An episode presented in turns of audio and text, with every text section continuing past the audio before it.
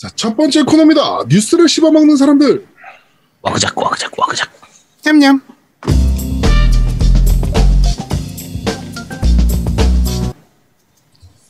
자, 한 주가 있었던 다양한 게임계 소식을 전달해드리는 뉴스를 씹어먹는 사람들 코너입니다. 첫 번째 소식입니다.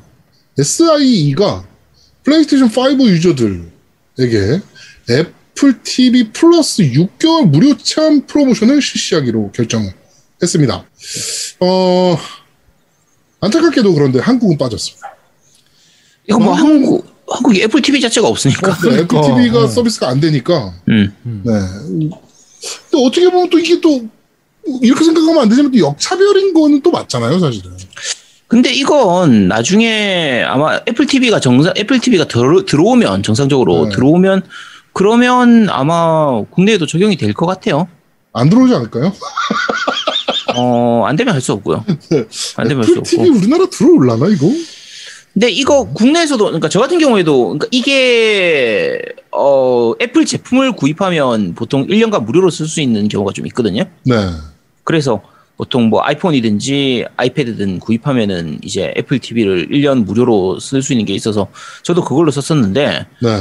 어, 각, 몇 개는 볼만합니다. 몇 개는 음. 볼만하고, 초, 초기에는 이게 그 국내, 그러니까 한글, 한글 자막이 안 돼서 사실상 별로 음. 의미가 없었는데, 네. 지금은 한글 자막 들어가는 게 굉장히 많아져가지고, 어, 그래서 그럭저럭 볼만하거든요. 그래서 어, 한국 자막이 많이 들어갔군요, 이제. 네, 많이 들어와요. 요즘은 많이 들어와 있어가지고. 음. 그래서 한글 자막을 저렇게 넣는 걸 보면은 한국에도 서비스 준비하나? 하려고 준비하는 게 아닌가 싶어서 음, 어, 아마 되지 않을까 싶습니다. 음. 제가 애플 TV 기계는 3를 제가 갖고 있거든요. 나도 음. 갖고 있어요. 그 검은색. 어, 3 요만한 거. 갖고 있는데 네. 그 이후에 걸안 샀었는데 사실 거의 의미가 없어서 서비스가 안 되니까 우리나라에는.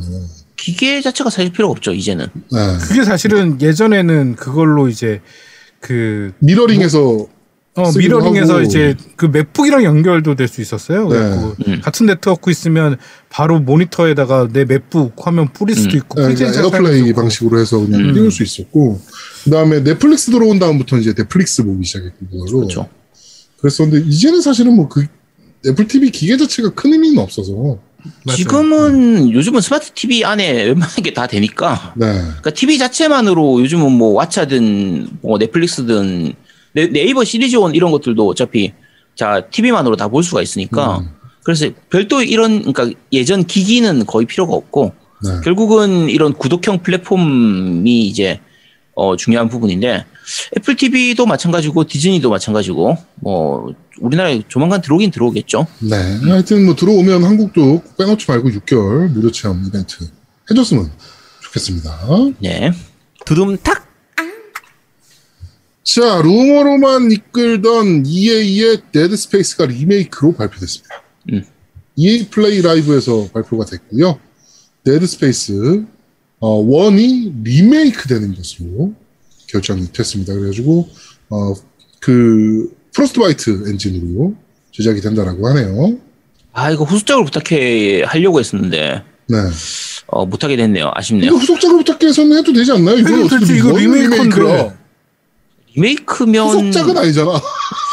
리메이크면 근데 그대로 나오지 않으니까 리마스터면 몰라도 리메이크니까 그대로 나오진 않지 않을까? 그리고 이게 잘 팔리면은 뭐 후속작도 나오긴 하겠죠. 이거 사실 되게 재밌었거든요. 그러니까 이게 스토리가 되게 재밌었잖아요. 제아동우님은 꼭 해보셨으니까 잘 아시겠죠? 저는 안 해봤습니다. 아 쫄보라서요. 이거는 아, 심지어 제가 출시했습니다. 근데 나 어이가 없네 진짜. 제가 국내에 런칭을 했는데 저는 안 했습니다. 네가 런칭하면서 이걸 안 했습니까? 뭐 제가 런칭한 게임이라고 제가 다 해봐야 됩니까? 아니 그래도 기본적으로 하긴 해봐야지. 왜요?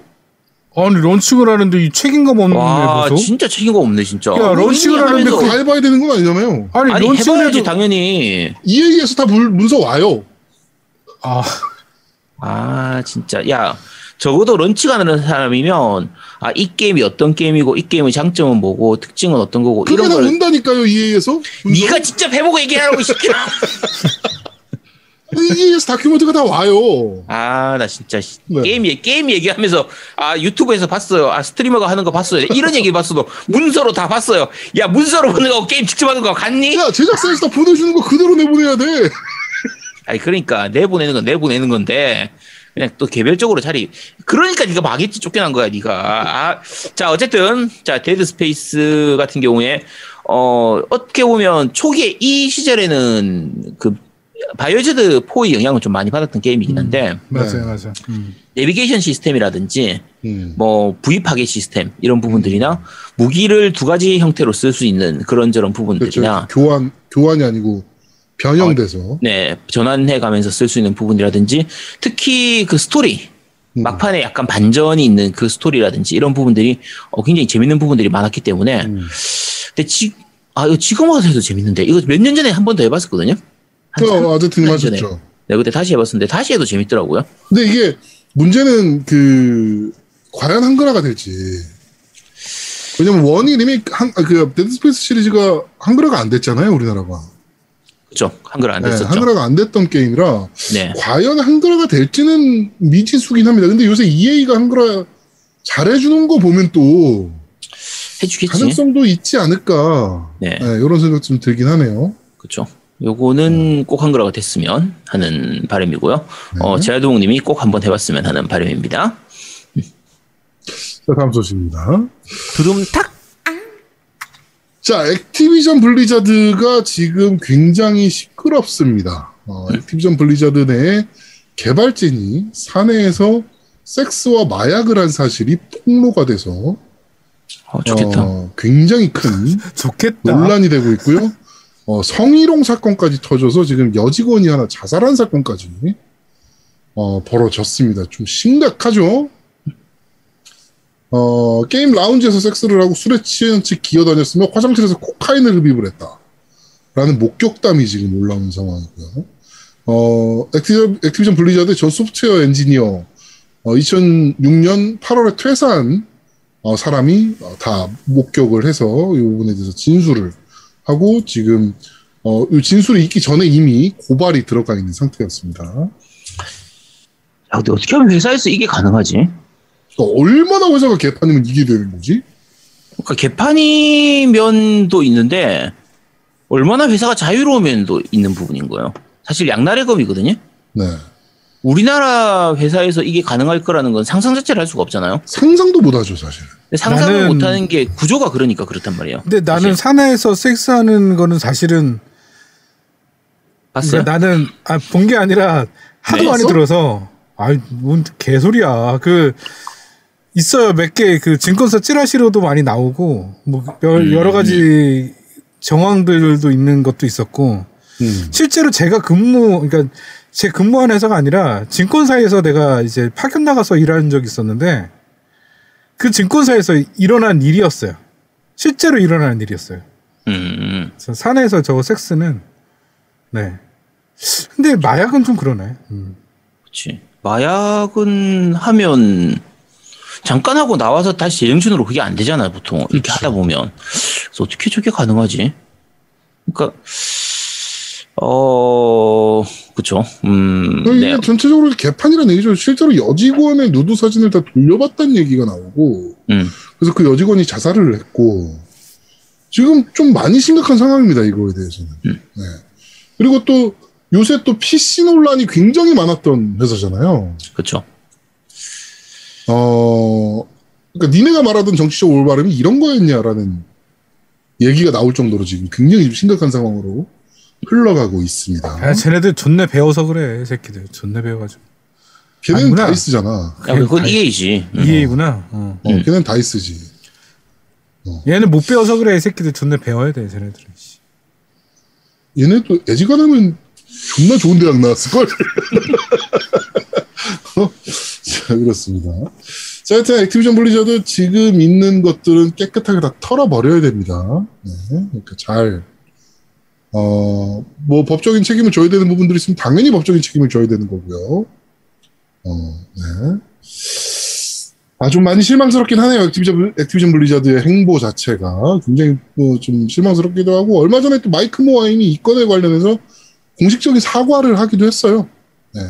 전 사장이긴 하지만 그래도 자기 있었던 때 있었던 일이라서 어, 그 부분에 대해서 공식적으로 사과를 하기도 했었고 어, 하여튼 그렇습니다만 뭐 하여튼 그렇습니다. 좀 씁쓸하네요. 네.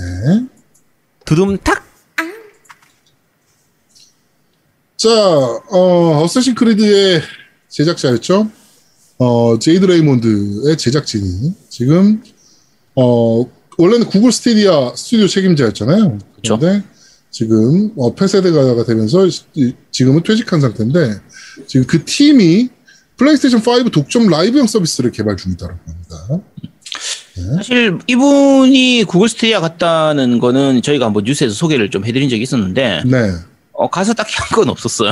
음, 가서 뭐 물론 뭐 뭔가를 진행하다가 구글이 저 스튜디오를 접으면서 그냥 다 뭐 중지시켰을 수도 있긴 한데 그렇죠. 근데 어쨌든 약간 중간에 붕 뜬 형태가 돼버려가지고 네, 맞아요. 어, 과연 플스5 쪽으로는 어떤 걸 내놓을지 약간은 걱정되기도 하고 기대되기도 하는데 어, 일단은 저쪽으로 재개발 중이라는 루머가 네. 있습니다. 그렇습니다. 자, 하여튼 뭐 무슨 어떤 형식의 게임일지는 잘 모르겠습니다. 음. 라이브 서비스형 게임이라는 게 뭐죠? 온라인 얘기하는 건가? 그런 거겠죠? 어. 음. 하여튼 좀 뭔, 무슨 장르의 게임을 어떻게 만들겠다는 건잘 모르겠는데 하여튼 음. 뭐 좋은 게임 만들었던 사람이니까 음, 아, 잘좀 만들어줬으면 하는 바람이 있네요. 이게 너무 오래 지금 붕 떠버려가지고 거의 한 10년간 이분이 낸 게임이 거의 없어요. 그렇죠. 너무 그래서- 오래 손을 띄었죠. 네. 솔직히. 그래서 물론 이제 일을 안 했던 게 아닙니다. 일을 하긴 했는데 뭔가 제대로 이렇게 보여준 물건이 없기 때문에 네. 지금 와서 가능할까는 조금 걱정되긴 합니다. 음, 어, 네. 네. 그렇습니다. 두둠탁 자, 다음 소식입니다. MS 플라이트 시뮬레이터가 온라인 모드와 오프라인 모드가 존재하는 것으로 나타났는데요. 음. 어, 온라인 모드와 오프라인 모드의 스크린샷이 공개가 됐습니다. 동일한 지형의 스샷인데요. 클라우드 컴퓨팅을 활용해서 그때 엑스박스 원 때 그렇게 MS가 주창 아주 부르짖었던 클라우드 컴퓨팅을 활용한 게임 시뮬 컴, 그, 시뮬레이션 어, 그거를 그렇게 자랑하고 보여줬던 게 크랙다운 3여가지고 그렇게 개쌍욕을 먹긴 했었지만, 그게 지금 완성형으로 보여지는 것 같습니다. 여러분들 보시면 아시겠지만, 말도 안 돼요. 디테일 면에서 말도 안 됩니다. 온라인 모드가 진짜. 그러니까 이거는 실제 이쪽에서 밝히고 있는 거를 직접 보시는 게 좀 좋아요. 좋은데 어, 진짜 이게 가능해? 싶은 부분도 좀 있고요. 네. 어 일단은 이제 내일 모레, 그러니까 이제 화, 그 화요일부터 27일 7월 날, 27일에 그 엑시엑 버전이, 그러니까 엑스박스 버전이 네. 이제 플레이 가능해지기 해지기 때문에 어, 게임 패스로 당연히 바로 올라오고요. 그래서 네. 가능해지기 때문에 지금 미리 저 pre 다운로드 가능하니까 preload 가능하니까 네. 다운 받아 두신 다음에 바로 플레이를 하시면 되는데 요건 빨리 해보고 싶어요. 이게 도대체 어, 이- 클라우드 어쩌고저쩌고 하는 거 하면서 음, 그냥 그런 기술 있나 보다라고만 생각했는데 이거 보니까 이 뭐지 이건 네. 좀 충격적이긴 합니다. 이렇게까지 차이가 난다고 싶을 정도로, 네 이, 뭐 데이터가 전체 용량이 2페타바이트인가 뭐 그렇다고 그러긴 하더라고요. 음. 그런데, 야, 클라우드 컴퓨팅으로 이게 된다고? 이렇게까지? 뭐 싶을 정도로 오프라인 모드와 온라인 모드가 정말 차이가 너무 많이 나긴 합니다. 네. 그러니까 클라우드 컴퓨팅에 대한 그런 개념이라든지 그런 방식으로 쓰는 건 원래 플스 3 때부터 얘기를 했었어 이미 셀 프로듀서 자체가 셀 프로세서 그 자체가 그런 식의 클라우드 컴퓨팅을 개- 그 전제에 음. 두고 어, 개발을 했었던 건데 정작 실제 게임에서는 거의 못 써먹었죠. 그렇죠. 그걸 활용하거나 이런 부분들이 뭐 네트워크 문제가 있을 수도 있고 여러 가지 다른 문제가 있을 수도 있지만 어쨌든 제대로 쓰질 못했는데 네. 어, 얘는 전혀 다른 방식으로, 어, 야, 클라우드를 이용해서 이렇게까지도 가능하구나는 걸 보여주는 거라, 네. 음, 놀랍습니다. 이거 빨리 해보고 싶어요, 진짜. 네, 좀 충격적인 음, 스크린샷이긴 합니다. 음, 빨리 플레이 해봤으면 좋겠네요. 네, 한, 한글화는 내년에 되지만, 일단은. 아, 한글화도 플레이는- 확정이 됐습니다. 그래가지고 2022년에 네. 한글화 되는 것으로 확정이 됐습니다. 네, 하지만 일단 플레이는, 영문판 플레이는, 어, 내일 모레 바로 플레이 가능합니다. 7월 네. 27일부터. 두둠탁! 자, 다음 소식입니다. 어, 되게 유명한 기자, 어, 톰 핸더슨이 기사를 하나 썼는데, GTA는 6가 시리즈의 마지막이 될 것이라고 생각을 한다. 음. 라고 합니다. 왜, 왜 그런가? 라고 했더니, 어, 온라인이 너무 성공해서 음. 아마도 GTA6도 온라인으로 계속 명맥을 이어가면서 업데이트 방식으로 진행이 되지 않을까라고 그렇죠. 예상을 하는 것 같습니다. 아, 그러니까 음. GTA 4까지의 GTA하고 GTA 5는 전혀 다른 다른 거였잖아요. 그러니까 네. 스토리 모드 자체만 보면은 뭐 그게 그거인 셈인데 그냥 발전된 요 정도만 돼 있는 건데 GTA 온라인은 전혀 다른 형태라서 그렇죠. 완전 다른 방식으로 발전을 네, 그러니까 업데이트를 통해서 지속적인 수익이 창출될 수 있는 음. 그런 구조였다 보니까 어, GTA가 6만 나오고 그 뒤로는 그냥 온라인으로 해서 그냥 계속 업데이트 방식으로 일반적인 우리가 생각하는 MMO 그 RPG 같은 그런 형태처럼 네. MMO 액션 게임처럼 진행을 하더라도 전혀 이상할 게 없는 그렇죠. 그런 거라 어쩌면 그 부분을 만들기 위해서 GTA 6가 이렇게 발매가 좀 오래 걸리는 게 아닌가 싶기도 합니다. 음, 음. 음. 왜냐면은 GTA5만 해도 사실 온라인 모드가 발매되기 전까지는 굉장히 시간이 오래 걸렸잖아요. 음, 그렇죠. 1년인가 시간 걸리지 않았나요? GTA 5 먼저 출시하고 온라인 네. 나중에 네. 나왔었죠? 그랬던 걸로 기억하는데 아마 6는 동시에 나올 예정일 거라 어, 좀 그런 부분들을 지금 가다듬고 있는 게 아닌가라는 생각이 들 정도로 지금 근데 또 그렇게 생각하자니 GTA5 온라인이 너무 돈을 많이 벌고 있거든. 음. 급하지 않죠? 그렇죠. 네. 하여튼 좀 빨리 6좀 내줬으면 좋겠습니다. 아, 그때는 너무 잘 팔려도 문제야, 진짜. 아, 음. 얘들 게을러져가지고. 2003년인가 2024년인가까지 안 나온다 그랬으니까 뭐 기다려야죠 뭐. 네, 어쩔 수 없죠. 네. 두둠탁! 자 넷플릭스도 게임으로 뛰어듭니다. 음. 넷플릭스가 어, 추가 비용 없이 모바일 게임부터 스트리밍 서비스를 지원을 하겠다라고 발표를 했습니다. 공식적으로. 어, 일단 모바일 게임부터 시작을 한다라고 하네요. 어, 구독자들에겐 추가 비용이 없고요. 이게 돈이 되는 사업이다라는 걸 이제 안 거죠 넷플릭스도. 그쵸. 잘만 하면 돈이 된다. 라는 것을 이제는 안 것 같습니다. 근데 이게 사실 영화 publishing과 게임 publishing은 또 다른 얘기라. 음. 아, 좀, 음, 걱정이 안 되는 건 아닌데. 네, 그래도, 네. 이 잘하겠죠. 부분은, 네, 이 부분은 사실 두 가지를 같이 봐야 되는데, 네.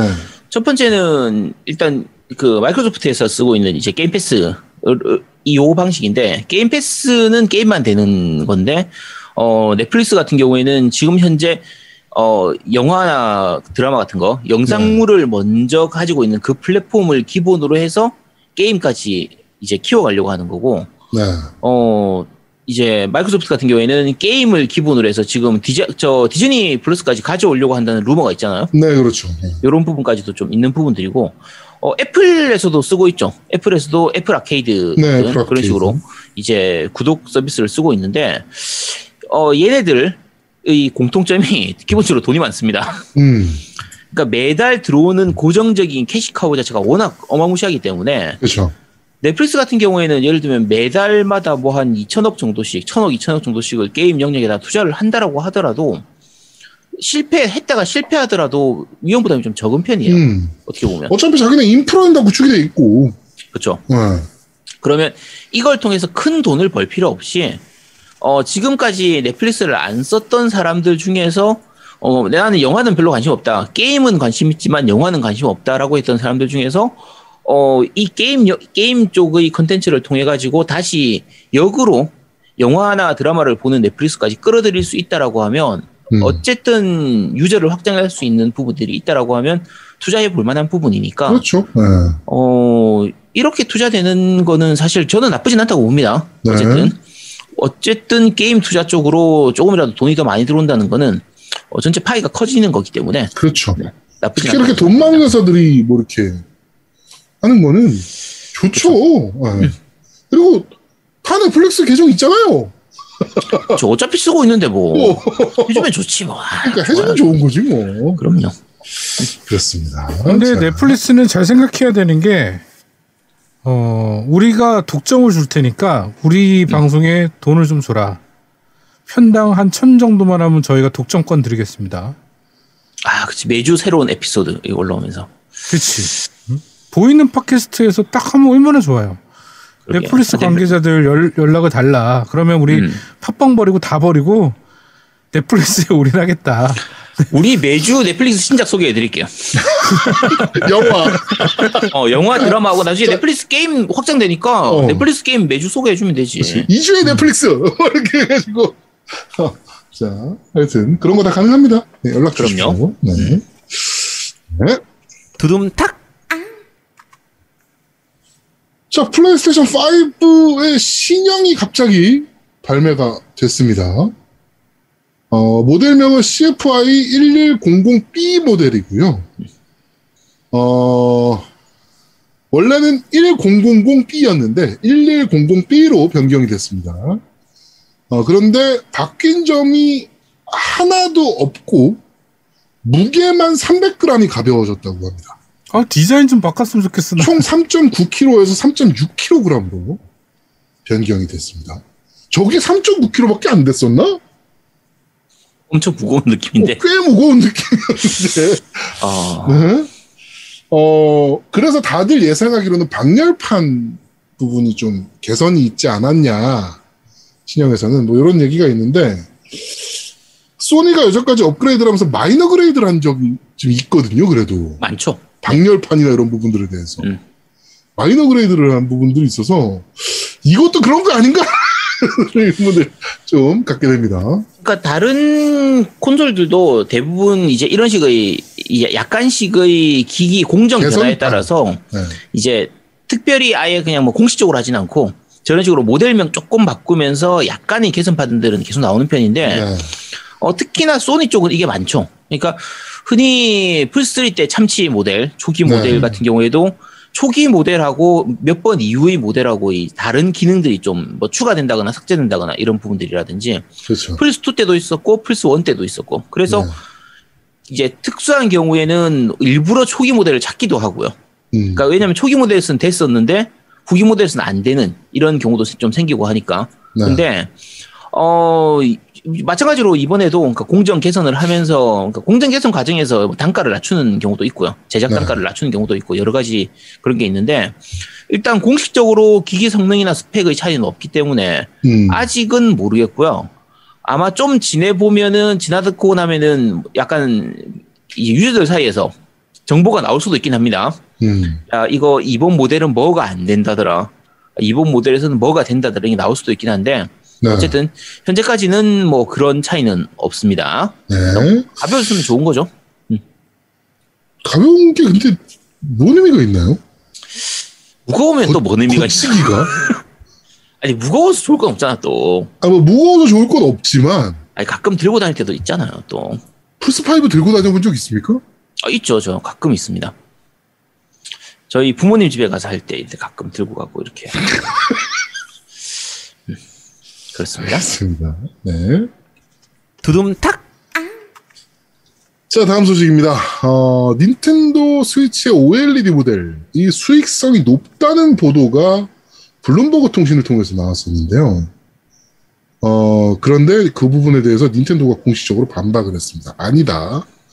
라고 반박을 했고, 추가적인 새로운 모델은 준비하고 있지 않다라고 또 공식적으로 얘기를 했습니다. 근데 아시겠지만, 어, 닌텐도 OLED가 나오기 전까지도 닌텐도는 준비하고 있는 거 없다라고 얘기를 한 적이 있습니다. 네.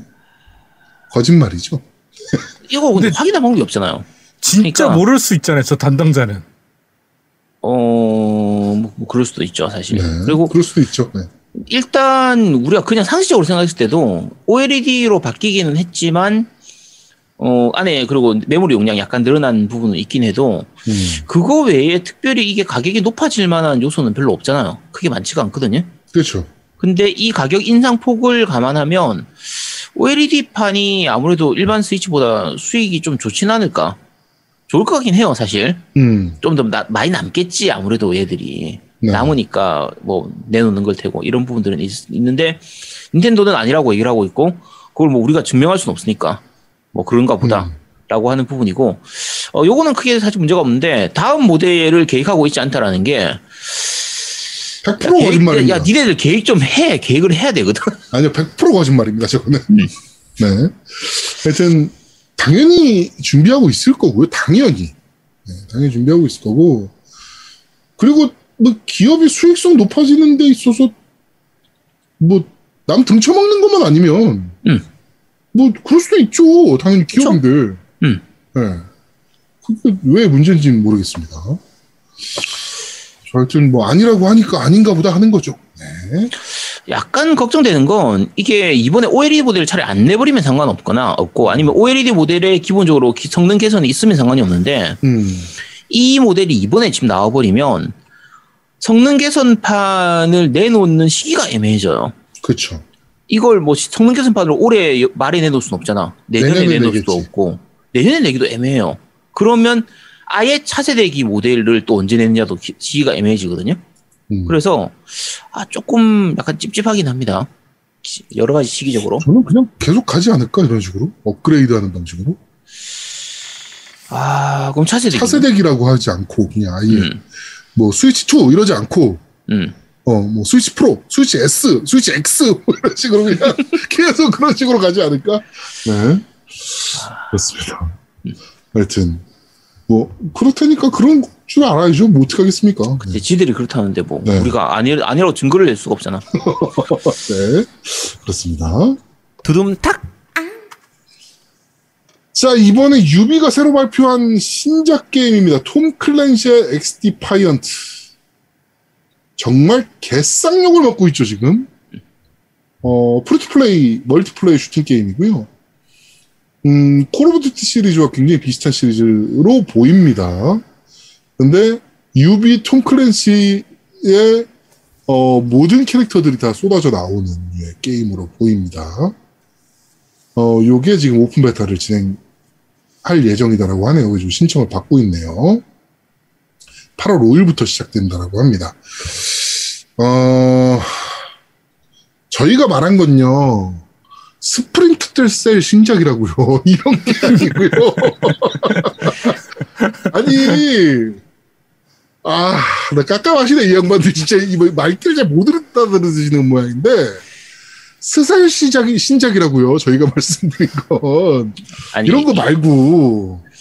이게 물론 유비의 그 어. 마음도 이해는 합니다. 왜냐하면 이렇게 장기적으로 뽑아 먹을 수 있는 그 캐시카우가 없긴 하거든요. 유비는. 네. 그러니까 어뭐 콜옵이든 이딱 대작으로 하나 나- 내놓고 이제 지속적으로 돈 뽑아 먹을 수 있는 이런 게 좀 약간 약하다 보니까 네. 그리고 이제 온라인으로 이렇게 하는 부분들 예를 들면 에이펙스 레전드라든지 뭐 포트나이트라든지 이런 것들 한 자기들도 만들고 싶잖아. 음. 그래서 그걸 생각을 해서 그런 자기들만의 그걸 만들기 위해서 요걸 내놓은 것 같긴 한데 어 해- 보면 실제로 영상 보면 잘 나오면 재밌을 것 같기도 하긴 해요. 잘 나오면 어. 근데 어 영상을 잘 보면 잘 나올 것 같지가 않는 그 불안감이 좀 문제죠. 아니, 우리가 이건 톰 클랜시를 왜 붙인 거지, 근데? 톰 클랜시하고 아무 상관이 없습니다. 그냥 응. 이거 보면 약간 그 리얼한 계열보다는 약간 캐주얼한 느낌에 가까운 그렇다고 오버워치처럼 완전히 뭐 그렇게 아케이드성이 강한 그 정도까지는 아닌 한 중간 정도 음. 그러니까 콜옵하고 오버워치의 한 중간 정도에서 여러 가지 기술 같은 것도 좀 쓰고 캐릭터별 차이도 좀 있고 하는 이런 느낌으로 어, 만드는 걸로 보이는데 아 과연 성공할 수 있을까 약간 걱정이 됩니다. 네. 유비가 정말 어떻게 보면 아이디어가 없나 이제 싶을 정도로 지금 음. 좀 산으로 헤매고 있습니다, 얘네.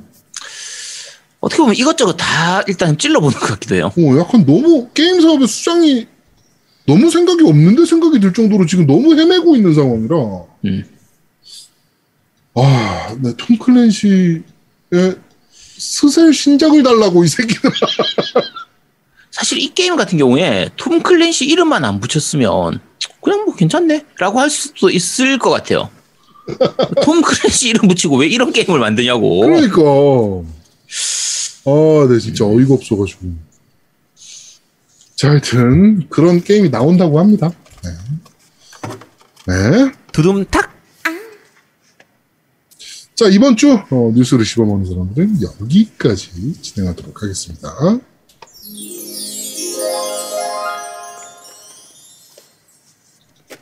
자, 두 번째 코너입니다. 너 이거 들어봤어?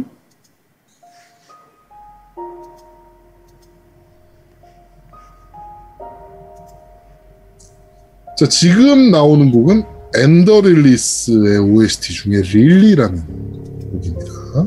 예.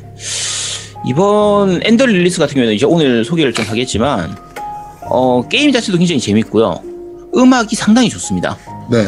그러니까 음악이 어, 제가 개인적으로 최근에 게임 즐긴 것 중에서 정말 드물게 OST를 따로 구입하고 싶을 만큼 음악이 좋아요. 그러니까 게임 할 때 말고 평소에 들어도 굉장히 좋은 느낌. 요 정도로 잔잔한 피아노 곡들이 좀 많고. 그렇죠.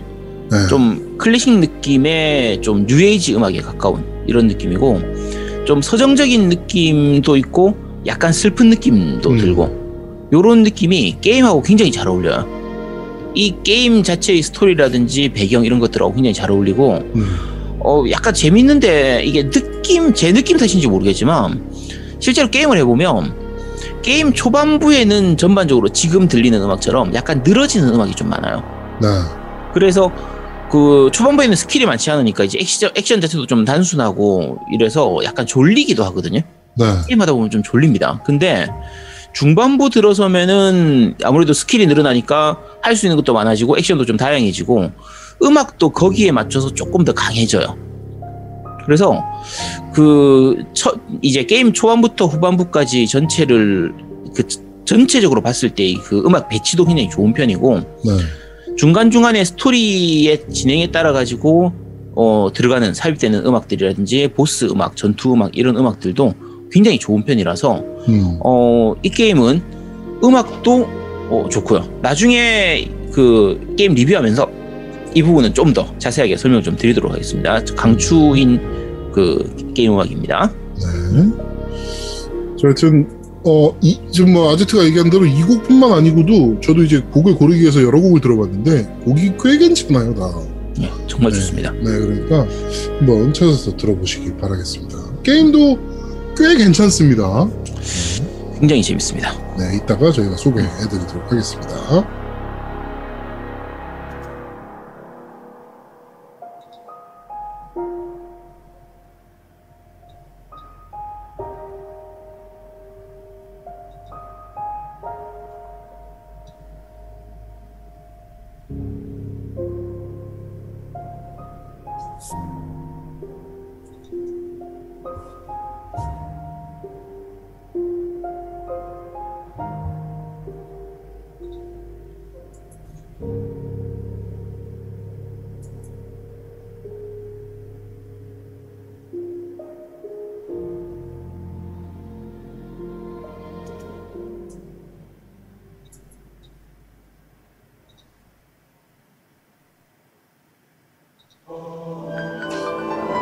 자, 지금 나오는 곡은 어, 외국에선 스칼렛 넥서스라고 발매했고 우리나라에서는 스칼렛 스트링스라고 발매한 게임의 OST 어드밴싱이라는 곡입니다. 어, 자, 게임 자체도 마찬가지고요. 이 음악도 마찬가지입니다. 어, 특별히 그 음악이 좋다고 말하기는 좀 약간 힘든데, 네, 딱 전형적인 일본 게임, 일본 애니 스타일의 게임, 요런 그런 게임, 게임 자체도 그렇고요. 음악도 마찬가지입니다.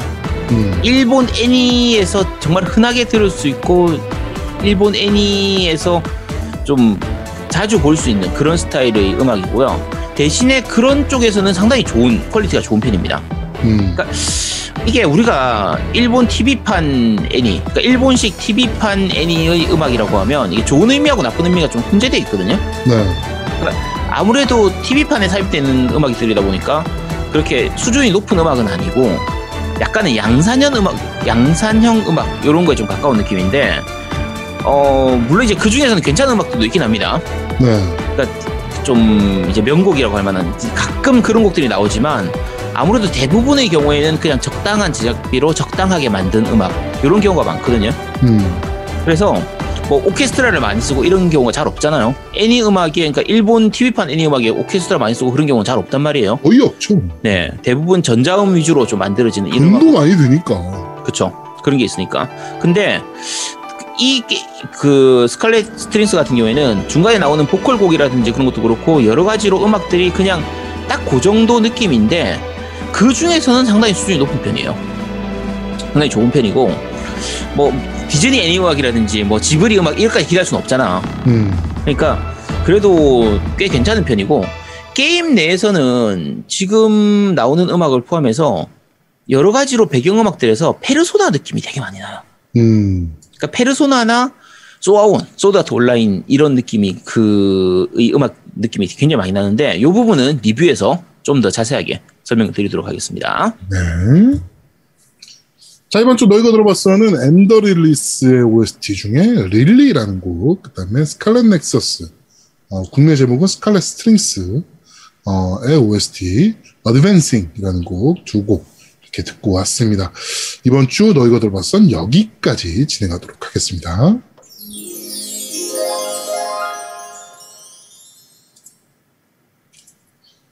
자, 세 번째 코너입니다. 이번 달 공짜 게임 뭐 나와요? 다시 해주세요. 이번 주 이번 달 공짜 게임 뭐예요? 뭐 나와요가 아니고 나온 게 아니라 뭐예요? 물어 의문형 나오는 게 아니잖아. 네 다시 해주세요. 뭐 나오는 것도 의문형인데요? 아니요. 자, 한 달간 아이씨. 어, 무료로 발매하는 게임. 다시 어, 하라고. 그래서 소개해드리면 어, 이번 달 공짜 게임 뭐 나와요? 코너. 아 뭐예요? 이번 달 공짜 게임 뭐예요? 자, 첫 번째 게임입니다. 자, 참고로 어, 이 진짜. 이번 달 공짜 게임 뭐예요는 굉장히 중요한 코너입니다. 네. 왜냐면 요 게임들은 저한테 보내주실 필요가 없으니까. 요거는 슈킹 목록이 없는 게임들이니까 이런 게임 보내주시면 안 됩니다. 네. 이런 게임 보내주시지 마시고 네. 여기 없는 게임 그 다음 달 나올 게임 소개하는 거 이번 달 한글화되는 게임 요거 소개하는 그때가 그 슈킹 목록이니까 어, 차- 착각하시면 안 됩니다. 잘 네. 들으셔야 돼요. 그래서 이게 제목이 중요하다고. 그쵸? 자, 어, 어. 첫 번째 게임입니다. 어, 일단 PS Plus에서 무료로 배포하는 게임들이고요. 어, 첫 번째 게임은 Plague Tale입니다. Plague Tale Innocence. 네, 재작년에 발매됐던 Plague Tale Innocence고 저희가 이제 리뷰로 한번 했던 그 건데 네. 어, 전염병이 퍼진 도시에서 동생하고 같이 둘이서 여러 가지 일을 겪으면서 마을을 벗어나고 수수께끼 여러 가지 그 좀 뒤에 숨어 있는 음모라든지 이런 것들을 이제 헤쳐나가는 거의 그런 게임인데 네. 액션 게임이고요. 뒤 후반부에 가면은 약간 반전 같은 이런 부분들도 좀 있긴 한데 음, 당시에는 사실 코로나 전이어가지고 별 느낌이 없었는데 네. 어, 코로나 오고 나서 최근에 다시 해보니까 또 새로운 느낌이에요. 이게 얼마 전에 차세대기용으로 최저가가 됐기 때문에 그 전에는 예를 들면 플스5나 그 엑시액으로 플레이를 하더라도 그 플스4 버전이나 그러니까 그 전 세대 버전이었거든요. 네. 근데 9세대 버전이었는데 이번에 현 세대 버전으로 이제 최저가가 됐기 때문에 기존보다 그- 훨씬 그래픽이 좋아졌습니다. 60프레임에 로딩도 되게 짧아졌고 그래서 혹시 전 그 구버전으로 플레이를 하셨던 분들 중에서 어그 이제 한 번 더 해보고 싶으신 분들은 어, 현 세대기로 다시 하셔도 되고 네. 전작을 그러니까 이 원작을 못 해보셨던 분들인 것 같으면 어, 이 현세대기로 꼭 한번 플레이해 보시도록 하시고 어쨌든 한글화 잘 되어 있고 한글화 약간 중간에 애매한 부분들이 번역이 좀 애매한 부분들이 있긴 한데 게임 자체는 별로 문제가 없고요. 한 10시간 정도 플레이하면 엔딩 봤었나? 어쨌든 그렇게 길게 오래 플레이 타임 오래 걸리는 게임은 아니니까 한번 해보시고 초반에 동생이 좀 약간 답답한 부분을 빼고 나면 뭐 그럭저럭 할만합니다. 네. 자, 다음 게임은 어, Call of Duty Black Ops 4입니다. 네. 이것도 마찬가지로 저희가 리뷰를 한번 했었죠. 네. 어, Black Ops 4가 저 온라인 모드 전용이었었죠. 네, 온라인 전용. 네. 그래서 어, 어쨌든 무료로 풀렸으니까 궁금하셨던 분들은 한번 해보시고 여기에 중간에 아 저게 뭐였지?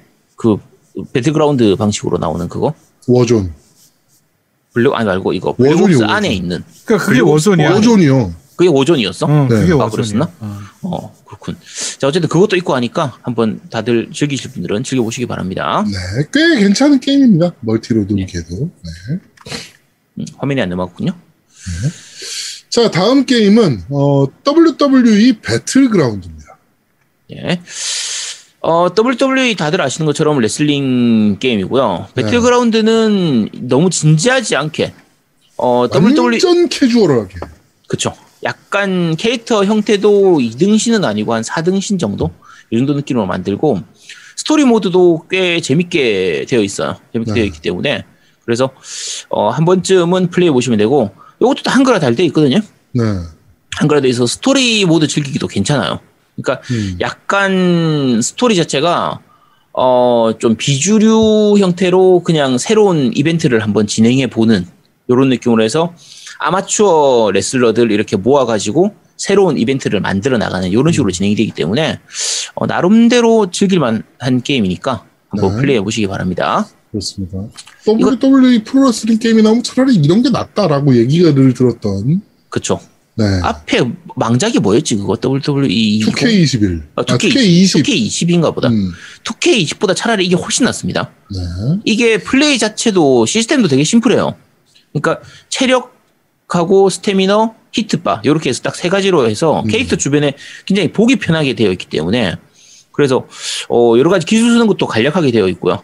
combo나 이런 것들도 훨씬 심플하게 나가기 때문에 네. 오히려 이게 훨씬 재밌습니다. 네. 자, 다음은 어, Xbox Gold 무료 게임입니다. 첫 번째 게임은 Planet Alpha라는 게임. 이 게임이 조금 특이한데 어, 처음 나올 때는 제가 이게 우주 개척하는 그런 게임인 줄 알았는데 네.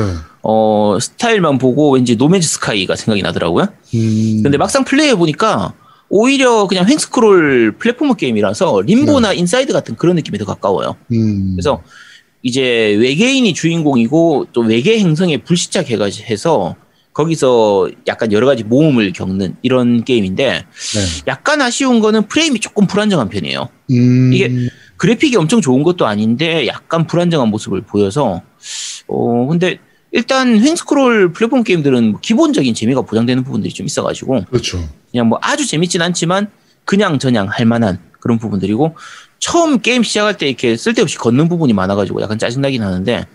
어쨌든 외계 특이한 외계 행성을 잘 표현한 부분들은 뭐 나쁘진 않고요. 음, 어, 예, 어, 요- 이게 그래픽 특징이 저 물렁물렁한 약간 이렇게 좀 코팅돼 있는 그런 나무 같은 거 이상한 이런 것들이 있어서 요런 거 좋아하시는 분들은 좋은데 이게 호불호가 좀 많이 갈리는 편이거든요. 요 그래픽 스타일 자체가. 네네네. 그래서 좀 보통 외계 행성 표현할 때 이런 것들을 많이 쓰는 편인데 그 아스트로넛인가 그런 게임들도 이런 것 좀 있었고 해서 근데 어 어쨌든 호불호가 아닌 분들이면 한 번쯤 해보시기 바랍니다. 자, 다음 게임은 Rock of Ages 3입니다. 자, 요거 한글화까지 다 돼 있는데 어 솔직히 말하면은 개인적으로 이게 뭐 하는 게임인지를 알기가 힘듭니다. 이게 어 그냥 뭐 하는 게임인지는 알아요. 그러니까 구- 동맹이 돌멩이로 구슬치기 하기도 하고 tower defense도 하고 그런 그런 게임인데 그러니까 내가 공격하는 입장이면 그 아버지 공 굴러가유 해서 이제 그 돌 굴려서 구슬치기 해가지고 이렇게 맞추는 게임이고 어 이제 막을 때는 그 공 내려오는 걸 이렇게 막도록 tower defense를 하는 요거라서 전혀 다른 형태의 게임이 섞여 있는 거거든요. 네네네. 근데 이거 굉장히 astral합니다. 스토리 스토리도 정말 astral하고 그래픽만 봐도 astral해요. 이거 스토리 모드 보면 장난 아닌 게 무슨 신들 나오고 그리스 신화 이런 거 바탕으로 해서 나오거든요. 네.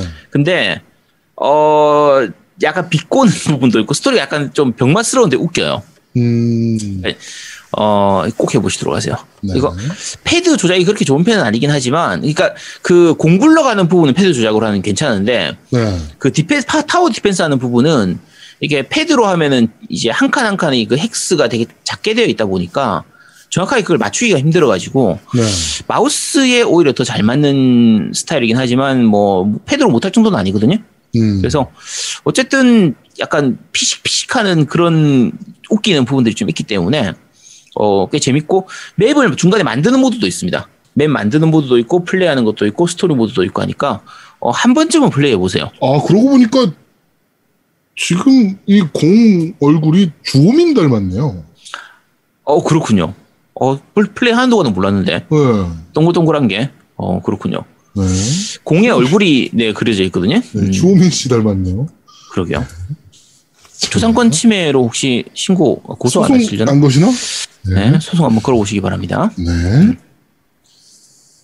자, 어, 다음은, 어, Xbox Game Pass 어, 게임들입니다. 첫 번째 게임은 프로데우스입니다. 이 게임 의외로 재밌습니다. 음, 이거 그 FPS 게임이고요. 네, 둠 같네요. 약간 느낌이. 딱 그런 느낌이요. 만든 둠. 예전 둠 느낌이에요, 진짜. 그러니까 이거 한글화도 되어 있고요. 옛날 둠 같은 스타일이라서 그냥 심플하고 시원시원하게 갈기는 거 이런 거 하고 싶으면 그러면은 해보시면 됩니다. 네. 이게 음, 어, 말 그대로 의외로 괜찮았던 게임이에요. 네. 이게 별 기대 안 하고 했는데, 그러니까 요즘 게임처럼 그렇게 뭐 이렇게 그래픽 많이 좋고 이런 거 없어요. 그래픽도 별로 안 좋은 편입니다. 솔직히 말하면 안 좋아요. 옛날 둠 스타일이니까. 근데 뭐 복잡한 이런저런 거 없이 그냥 심플하게 돌아다니고 어, 시원시원하게 갈기고 터트릴 거 터트리고 이렇게 하기에 괜찮은 게임이라 네. 어, 나름대로 할만한 게임입니다. 네. 자, 다음은 Immortal Realms Vampire Wars입니다. 요것도 한글화는 잘 되어 있는데 전략 시뮬레이션 게임이라고 뭐 봐야 될 것 같고요. 네. 어, 생각보다는 조금 어렵습니다. 약간 어렵고, 그러니까 주인공이, 그러니까 내가 뱀파이어가 돼서 이렇게 다른 마을 점령하고, 이렇게 하는 식으로 되는데, 조금 보드 게임 같은 느낌, 요런 느낌도 좀 있고, 음. 은근히 신경 쓸 게 많아요. 이제 생각해야 될 것도 많고, 알아야 될 것도 많고, 이게 패러독스타에서 나왔었나? 제가, 제가 개발사 기억이 잘 안 나는데, 네. 근데 어쨌든 파고들 요소가 좀 많이 있는 게임이라 어 시뮬레이션 게임 계열들 전략 게임 이런 거 좀 좋아하시는 분들은 한 번쯤 플레이해 보시기 바랍니다. 네. 자, 다음 게임은, 어, Bug Fables라는 게임입니다. 이게 조금 아쉬운 게임인데 한글화가 안 돼 있어요. 아, 근데 이거 애들이 하면 좋아할 것 같은 느낌인데. 의외로 굉장히 재밌습니다. 이거 음. 그러니까 한글화가 안 된 게 정말 아쉬운 게임이라 이게 그 일본식 그 turn제 RPG 게임이고요. 네. 전투 자체가 그런 turn제 RPG 방식이고 Paper Mario 같은 느낌이라고 생각하시면 돼요. 음. 저- 지금 어, 화- 유튜브로 보시는 분들은 그러니까 Twitch로 보시는 분들은 화면이 보이실 텐데 저 이제 귀엽게 생긴 곤충 같은 게 주인공이고 얘들이 그냥 종이처럼 이렇게 앞뒤로 움직이고 하는 이런 연출로 되어 있거든요. 네. 그래서 아기자기하고 좀 건충들이 그 주인공들이다 보니까 좀 귀여운 이런 느낌인데 막상 대화를 보면 거의 만담 수준에 가깝습니다. 어, 이게 되게 좀 약간 웃기는 그런 내용들이 많아서 서양식 그래서- 개그. 좀 그런 느낌이죠. 서양식 음. 개그인데 좀 약간 뭐 이것도 마찬가지로 피식하, 피식거릴 만한 좀 그런 부분들이 많아가지고 네. 어, 연출도 좀 약간 아기자기하고 이렇게 귀엽게 잘 돼 있고요. 어, 가볍게 즐기기 좋을 것 같은데 아까 말씀드린 것처럼 아쉬운 부분은 한글화가 안 됐다는 거. 요거고 이게 아마 팀망치님이 아마 엔딩을 보셨을 겁니다. 음, 어, 저는 덕후가 아니라서 이것까지 엔딩을 못 봤는데 어, 팀망치님은 벌써 엔딩을 보셨다는 걸로 알고 있습니다. 그렇습니다. 이걸 엔딩 보셨다고? 네, 이거 엔딩 보셨다고 하더라고요. 네. 자, 그리고 다음 게임은 Bloodroots라는 게임입니다. 이것도 은근히 재밌습니다. 이것도 한글화 잘 돼 있고요. 네. 아, 그러니까 이런 게임은 한글화 안 돼도 되는 게임인데 한글화가 되어 있고, 아까 Bug Fables는 한글화가 안 된 게 좀 아쉬운데, 어, stage clear 방식으로 이제 한 맵에 보이는 모든 적을 죽이면 다 끝나는 게임이에요. 음, 그래서 그 액션 게임처럼 보이긴 하는데, 이게 뭐하고 비슷하냐면, 그 예전에 나왔던 것 중에 10초 닌자 게임이 있어요. 10 Second 음. Ninja였나? 하는 네. 그 게임이 있었거든요.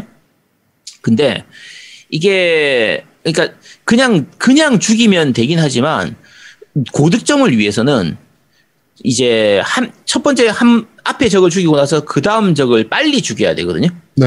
그러니까 중간에 그래서 맵 전체에 여러 번 시도를 하면서 그게 안 끊기고 전체를 한 번에 full combo를 완성하는 요걸로 하려고 하면 머리를 많이 써야 돼요. 음, 그래서 거의 액션 게임이 아니라 퍼즐 게임에 가까울 정도로 이 머리를 좀 써야 되는 부분이 있고 그리고 네. 그 콤보를 완성하기 위해서는 어느 정도의 피지컬이 필요한 부분이 있다 보니까 그래서 어, 은근히 좀 약간 경쾌하고 재밌는 편이고요. 대신에 약간 잔인한 부분이 많이 있습니다. 이게 음, 결국은 안 그래도 피칠갑이네, 막. 네, 인간을 죽여야 되는 부분이 있는데 그게 다양한 무기를 가지고 죽여요. 뭐 칼로 하기도 하고 도끼를 쓰기도 하고 창을 쓰기도 하고 나무 판때기를 쓰기도 하고 통을 쓰기도 하고 뭐 오리 같은 거 이런 걸 집어 던져서 죽이기도 하고 어 별별 걸 다 씁니다.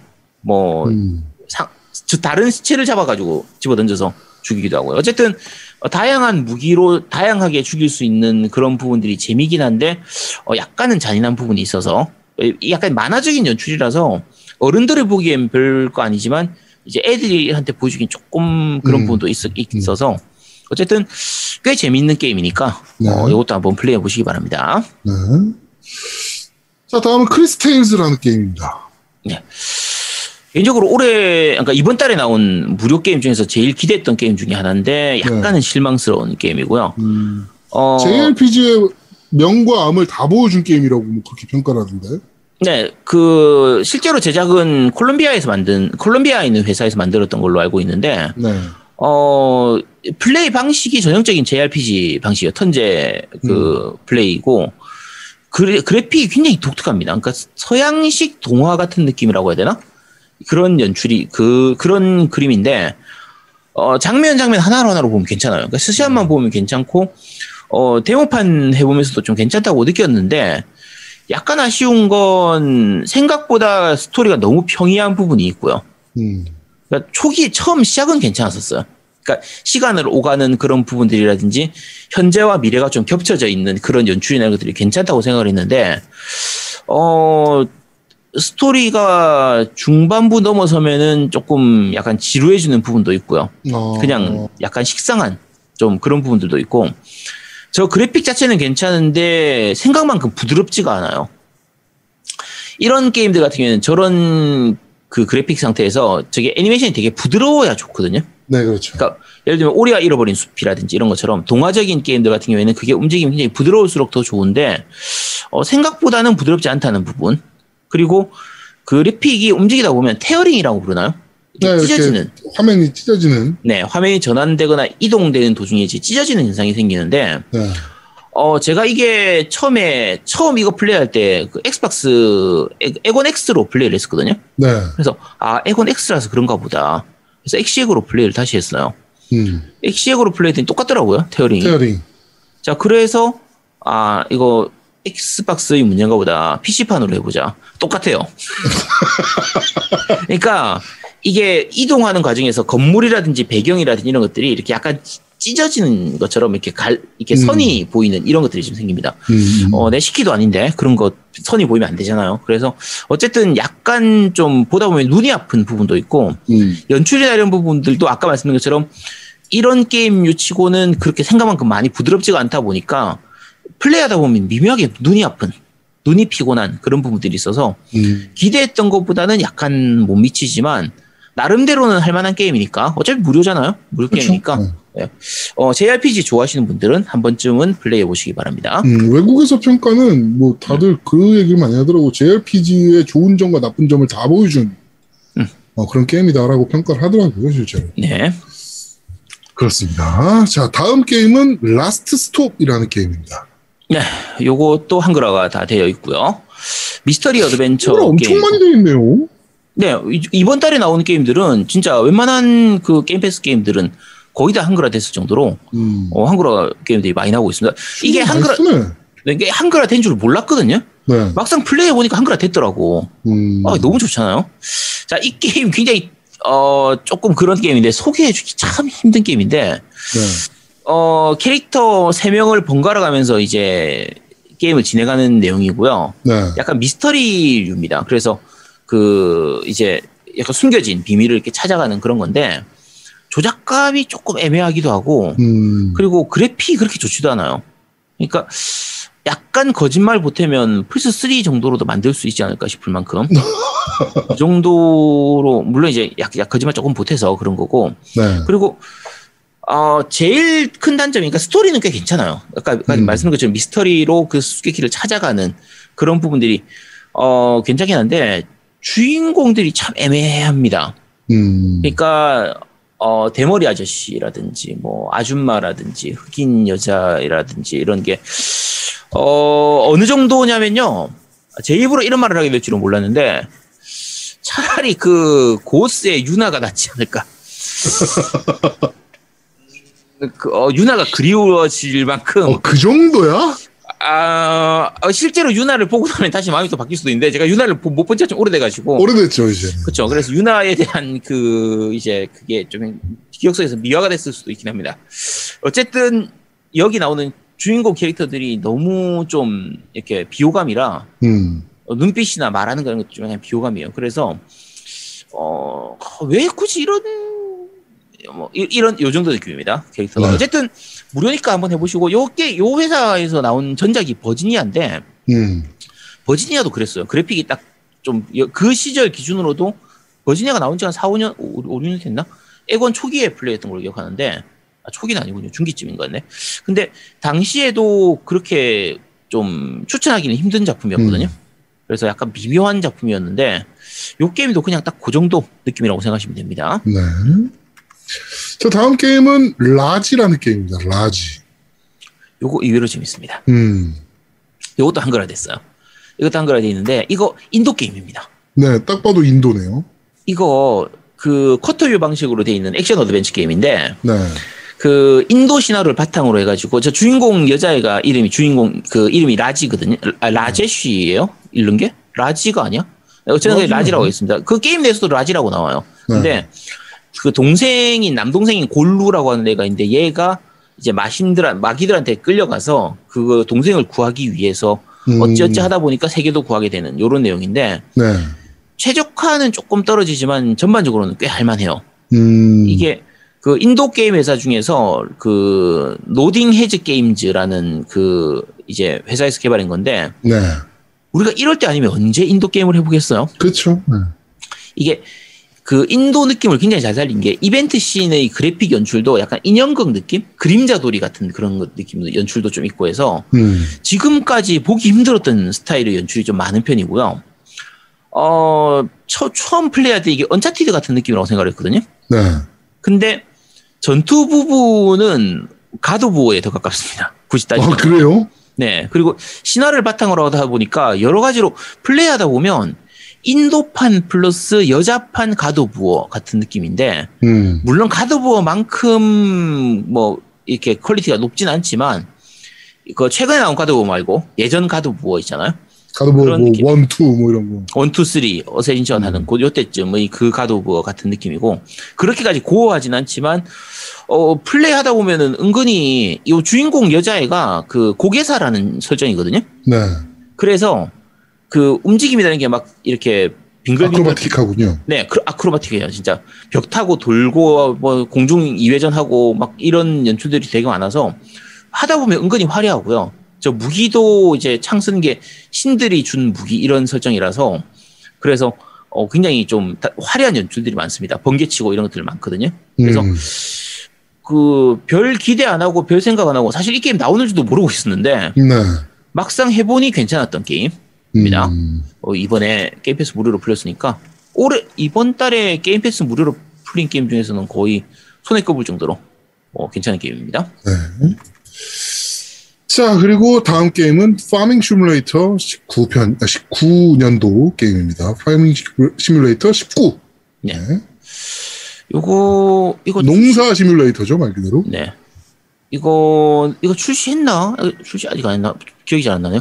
그 이거 이미 아마 그때 플스 PS 플러스 무료로 했나? 뭔가를 한번 풀렸던 걸로 기억하는데 네. 아니었나? 어쨌든 농사 짓는 게임이고요.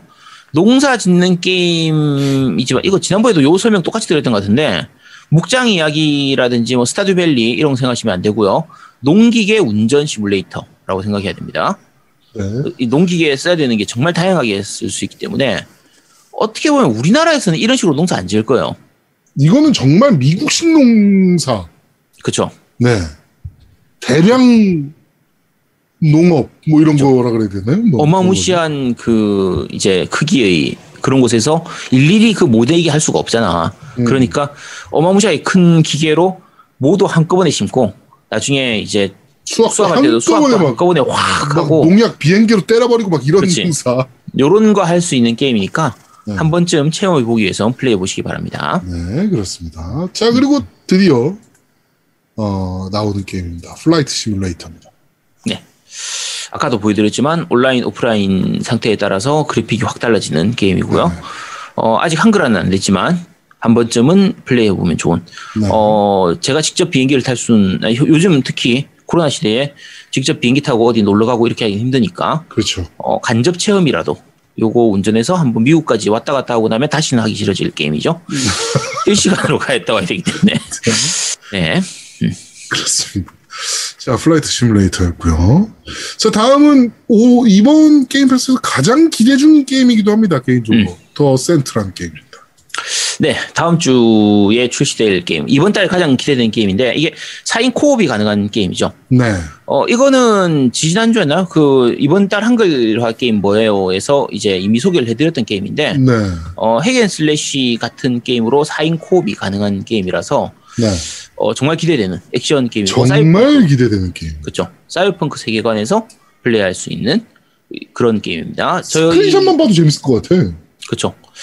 요거 가능하면 만장님까지 같이 해서 4인 코업으로 한번 플레이하는 걸, 어, 보여드려도 될 것 같다 싶은데, 네. 어, 가능할지, 일단, 아, 만지장님 액박이 없어서. 아, 그런가요? 어. 아, 그렇군요. 그러면 뭐 안 되겠지만, 뭐 안 되면 시참 방송이라도 한번 네. 하도록 해보도록 하죠. 디아블로 나오기 전까지는 최고의 4인 코업이 되지 않을까라고 기대를 하고 있는 게임입니다. 네네네. 네. 자, 그렇습니다. 자, 어, 이번 달에 무료 게임들을 소개해드리는 이번 달 공짜 게임 뭐 나와요는 여기까지 진행하도록 하겠습니다.